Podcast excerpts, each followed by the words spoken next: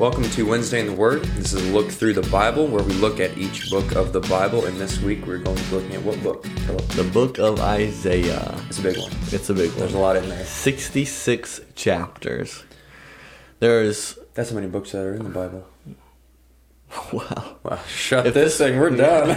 if this wasn't a book of prophecy, I don't know. I'll tell you. Yeah. I'll tell you. So that that's the book of Isaiah though. Isaiah has loads and loads of prophecy. Why? Because Isaiah is a prophet. Mm-hmm. Prophet. Huh, Um, he's what's called a major prophet, Mm-hmm. um, mainly because of how much is written Yeah. in this book. Not because he's probably more important than Jonah or something like that. But uh, he does have more stuff written about him.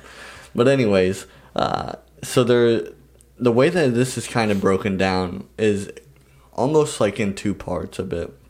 So the way that Isaiah starts out, I think one of the more famous uh, quotes or whatever that that uh, we know from the book of Isaiah is God basically calling, Mm. issuing a calling, and Isaiah says, "Pick me." Basically, I'll go. Mm-hmm. Send me. Yep. Send me. Yep. Um, here I am, Lord. Send me. Um, and I and I I think that's so cool, and we can apply it to our lives. I think Yeah. really really easily with this idea that God calling us, and we should be able to say, "Here I am." Mm-hmm. Um, send me, pick me, Lord. I I want to be your messenger. I want to be the person to go out and, and, and claim whatever you tell me to.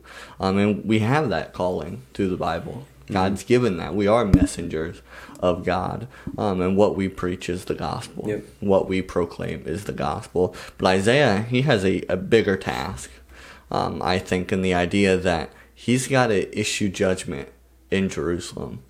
And as we, as you, as when we, you know, look through all these other prophets that we're going to, um, they don't really get a good rap, especially when they have to say bad things. Yeah. Um, things people don't like it, all those things. Um, and I'm sure people didn't really like Isaiah um, when he would basically tell Judah, "You need to repent of your sins. Um, this punishment's coming. That punishment's coming." Right. Um, and we see that um, in in the book of Isaiah a lot. But here's a really cool piece about Isaiah, I think. Um, and there's obviously other prophecies throughout the Word of God in the Old Testament, but Isaiah really shows us that Jesus Christ is the Messiah. Yeah. Yeah. He's the one that we can put our trust in because the what what was proclaimed 500 years ago or whatever it was um, before Christ came all came true Right. You know and then you obviously have more to come true that we see also in this book. Um, and that's really cool to see because god gives us a glimpse you know through stained glass that we actually see what's going to come. Um, but he also shows us here that jesus is the son of god. Yeah. Um, and we'll read that passage here in a little bit. But um, you know, we can read this book and we think, oh, you know, it's all doom and gloom, punishment. This nation's going Egypt. This is what's going to happen to you. Babylon. This is what's going to happen to you. So on and so forth. Um, and then even down to Jerusalem and Israel. Um, man, it's a lot of punishment. Yeah. But there's hope. There is. book. And, and really, Isaiah points to the, our only hope is in the Messiah. Our only hope is in the one that's supposed to come. Yeah. Um, and that's a huge piece for us to know that something so long ago is still so true. Yeah, and and you know, I when I get into Old Testament things and Old Testament scriptures and and stories, I can't help but think, you know, uh, the Jewish people, how do they not how do they not see it? How do they not know? How are they still waiting for something that's already happened? It doesn't make sense to me, but I know Satan blinds their eyes, and and uh, they're still looking for something that has already happened, which is a shame. But I'm glad it happened.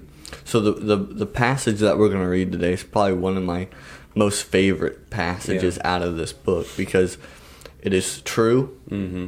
but yet it's so parallel to Jesus Mm-hmm. Christ and what he did on the cross. So Phil, why don't you read Isaiah 53, 5 and 6? Yeah, and that says in verse 5 But he was wounded for our transgressions, he was bruised for our iniquities. The chastisement of our peace was upon him, and by his stripes we are healed. All we like, all we like sheep have gone astray. We have turned every one to his own way, and the Lord has laid on him the iniquity of us all. Mm-hmm. It. We just celebrated Easter what, a month ago, Mhm. two weeks ago. Yeah. This is the the scripture of Easter. Mm-hmm. You know, it's the death, burial, resurrection. He's done it. He's raised from the dead. He's back. He's here, and He did it for everybody. But the punishment, you know, you look at us as sinners and in our old lifestyle, and even now, even to today, you know, we're not perfect. We're still going through that sanctification process. But what takes us and sets us on a solid rock, what takes us and pulls us from the pits of hell, what takes us and pulls us is this verse right here. He was wounded for our transgressions. He was crushed for our sins. The punishment that that should have been on us, mm-hmm. that we deserve, that that we inherited, that we uh, that was owed to us, is no longer. Why? Because He took it for everybody. Yeah. He took the sin, the shame, the punishment, death, the hell, the sin, all of it mm. for you and for me and for everybody, for anybody who believes and repents on the mm-hmm. name of Jesus Christ. And Isaiah is telling us that before it even happened. Yeah. Hey, look, this one who's going to redeem Israel, this one who's going to redeem Judah, this one who's going to redeem the whole world, he's coming. And this is what he's going to do. And then a couple hundred years later, he does it. Yeah. And you and I get to live because of it. Mm-hmm. Isn't that awesome? Yeah, that's awesome. That is very, very awesome. And, you know, with this passage, you know, you think about it. You know, this was written so long ago, but but you can you could almost parallel just the story of the cross right up against mm-hmm. it. You know, this would be the brief summary of it. Obviously, there's yeah. so much that happened uh, in that whole scene.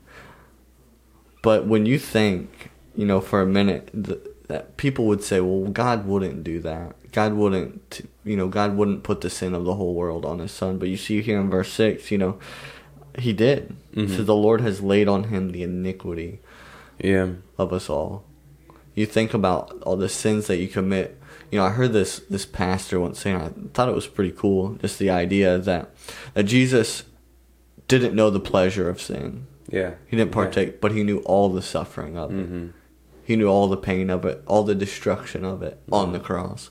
And I think that saying is so true because, you know, he was sinless, mm-hmm. a, a perfect lamb, a perfect sheep, and our evil rotten sin was put on him. Yeah.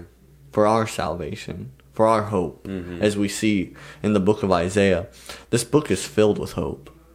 Sometimes it might be hard to understand or hard to see with, you know, the day of the Lord coming and, right. and things like that and judgment. And sometimes mm-hmm. we look at judgment in such a bad way, but I think we often look at judgment in a bad way because we don't understand the devastation of our sin. Mm-hmm. And I think Isaiah points this out to Judah and in Jerusalem that the devastation of sin, not only for your your your pagan nations around you, but the devastation of your own sin. Mm-hmm. And he shows them that. But then he call he, he shows them this hope in this in this passage here and obviously throughout right, all right. of this.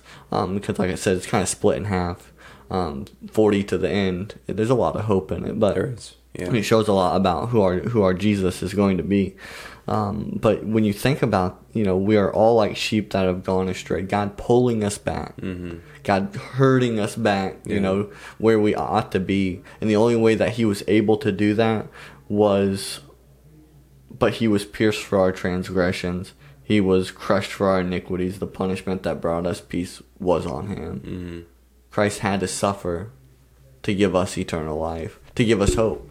Yeah. That living hope, that mm-hmm. blessed mm-hmm. hope that's talked about in the New Testament. Yeah. And that can only be done because of what this verse claims. Yeah. What this verse shows about who the Messiah was going to be. And we would say, you know, this is what the struggle where Israel had was that that the Messiah was just going to be the king. Right. He was just going to rule. So there's no yeah. way that he would ever suffer. Mm-hmm. Well, we see he had to suffer for us. Yeah.